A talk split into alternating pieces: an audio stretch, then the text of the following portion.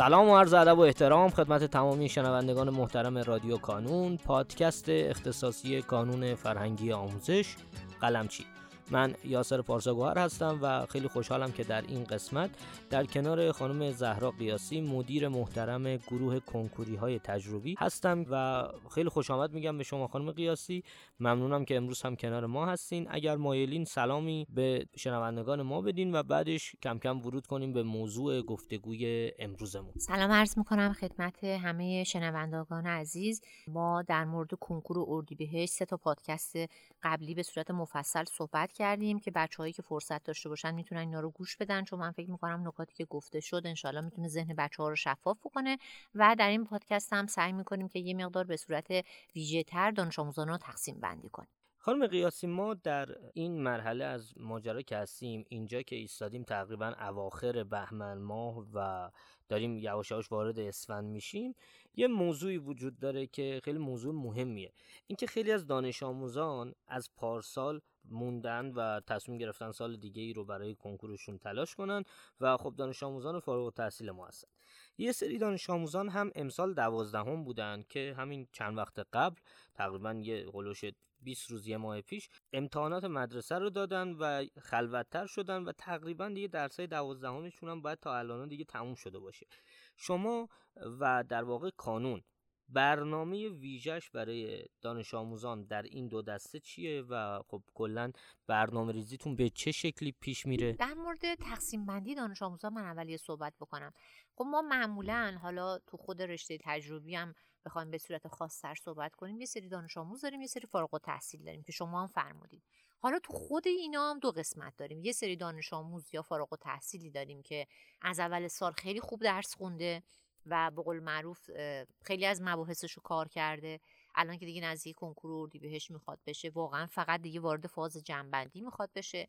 یه سری دانش آموز یا فارغ تحصیلی هم داریم که یه مقداری هنوز گیجه یعنی هنوز البته ببینید انسان معمولا کمال طلبه ها حالا من خودم هم خانومم مخصوصا در مورد خانوم ها که هر موقع بپرسین خب اونا میگن که من هنوز خوب نخوندم. یعنی خیلی هم خوب خونده باشه یا خیلی هم یه کار خیلی پرفکتم باشه فکر می‌کنن که هنوز کامل نیستش.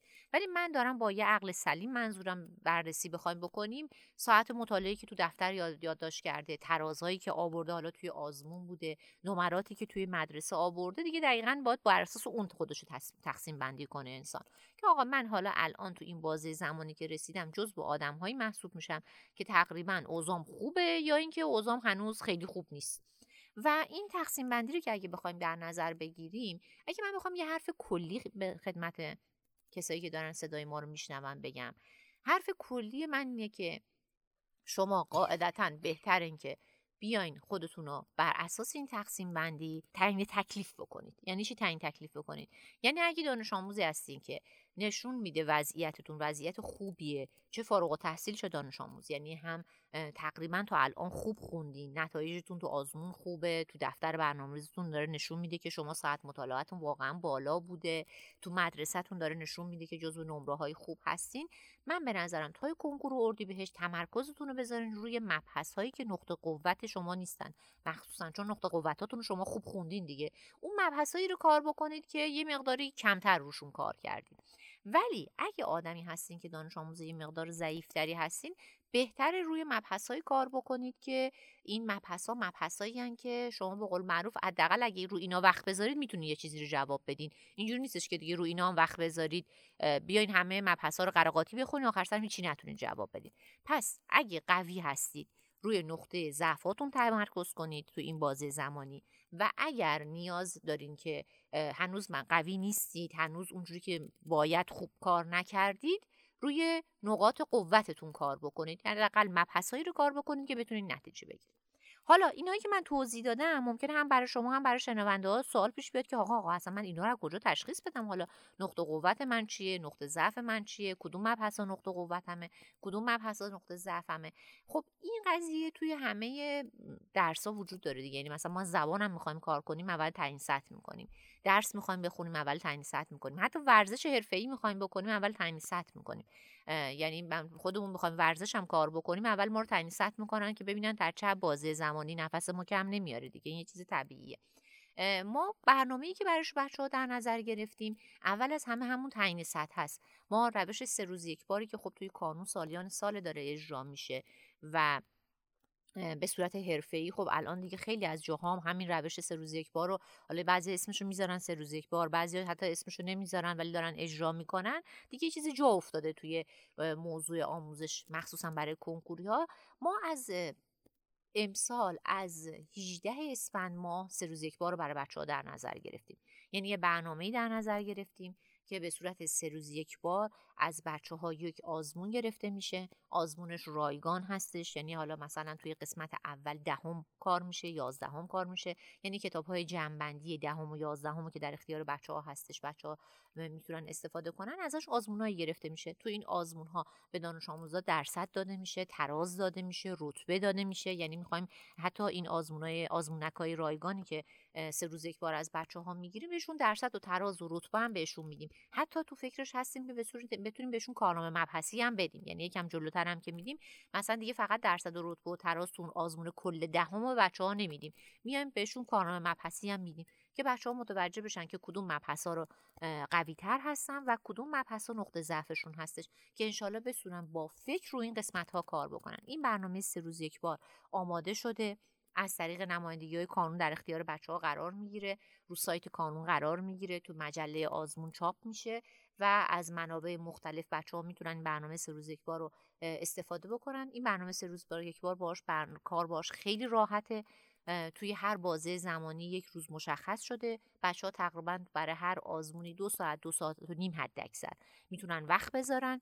و بیان یک آزمون از خودشون بگیرن درصدشون رو وارد اون نرم افزاری که حالا بهشون معرفی میشه تو سایت کانون یا توی از طریق نمایندگی وارد کنن به صورت رایگان اینا همه کامل هستش و بیان درصد و رتبه و تراز بگیرن و متوجه بشن که کدوم موضوعات توش قوی تر هستن و کدوم موضوعات توش ضعیف تر هستن و بر اساس بنیه خودشون حالا تقسیم بندی کنن. یعنی اگه دانش آموز قوی هستن بیان رو نقاط ضعفشون کار بکنن و اگه دانش آموزی هستن که تا الان خوب درس نخوندن حداقل بیان رو اون نقاط قوتشون نقاطی که حداقل تا الان خوندن کار بکنن.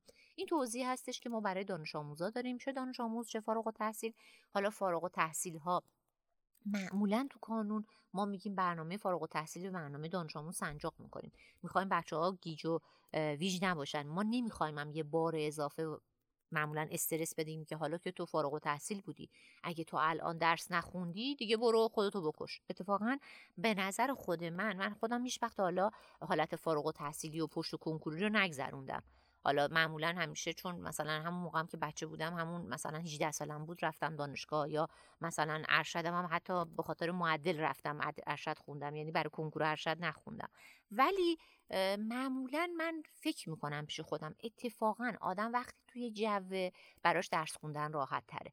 وقتی از جو یکم کنار گرفته اتفاقا کارش سختره ما نمی‌تونیم بچه های فارغ و تحصیل خودشون انتظار داشته باشن که چون من فارغ و تحصیلم از فضا الان فاصله دارم باید خیلی بیشتر میخوندم. حالا اون که مدرسه می‌رفته که وقت نداشته من وقت داشتم. اتفاقا کار شماها سختره. چون اون که مدرسه میره اون که توی فضای کلی هستش من وقتی توی فضای کلی هستم وقتی من دارم ورزش حرفه‌ای می‌کنم با نگاه می‌کنم به اطرافیانم دیگه. من با توجه به اونا رکورد می‌زنم. هی وقتی ولی من دارم تو تنهایی کار می‌کنم و ورزش می‌کنم رکورد زدن خیلی برام سختره. چون تو جو به قول معروف نیستم. انسان همیشه توی جو معمولا بهترین نتیجه رو می‌گیره. برای همین اتفاقا به نظر من بچه های فارغ التحصیل نه تنها نباید خودشون رو خیلی نکوهش کنن و خیلی از خودشون انتظارات بیش از حد داشته باشن بلکه باید خودشون و شرایطشون شرایط عادی بدونن شرایط سخت بدونن. چون اتفاقا این که من توی جو نیستم و خودم رو دارم سعی می‌کنم که همگام با جو کنم کار سختیه. ولی یه تجربه خوب و من نشون به من نشون داده و بچه های فارغ التحصیل می‌تونم با قدرت بگم بچه های فارغ التحصیل جدی. جدی یعنی چی؟ یعنی کسایی که واقعا زحمت کشن. ساعت مطالعهشون زیاده. دارن واقعا تمام سعی خودشونو می‌کنن. چون فارغ التحصیل دو جور میشه دیگه. یا جدی میشه یا اینکه دیگه واقعا از اون فضای درس خوندن خارج میشه. ولی آدمای جدی معمولا تو سال دوم بهتر از سال اول نتیجه می‌گیرن. رشته تجربی که خیلی این قضیه جا افتاده است. معمولا بچه های فارغ و تحصیل جدی سال دوم رشته های خوبی قبول میشن و من امیدوارم که این بچههایی هم که دارن صدای ما رو میشنون بچه های فارغ و تحصیل جدی باشن. اگه هم بچه های فارغ و تحصیل جدی نیستن خیلی نگران نباشن. نگن که حالا من یه کار خیلی بدی شد و زندگی ما از دست دادم و نه حداقل سعی کنن که این دو ماه باقی مونده روی نقاط قوت خودشون یا نقاط ضعف خودشون کار بکنن که انشالله بتونن نتیجه رو بتونن توی کنکور اردیبهشت بگیرن. خیلی متشکرم از شما خانم قیاسی عزیز که امروز کنار موندین و فکر می‌کنم با این قسمتی که ضبط کردیم بسیاری از دانش آموزان بتونن حداقل یه بخشی از ذهنشون رو آروم بکنن و با تمرکز بیشتری پیش برن. خیلی سپاسگزارم از شما عزیزان بابت اینکه صدای ما رو شنیدین. لطفا هر سوالی که دارین همینجا برای ما کامنت کنید. ما هم قول میدیم که در اولین فرصت به تمامی سوالات شما پاسخ بدیم.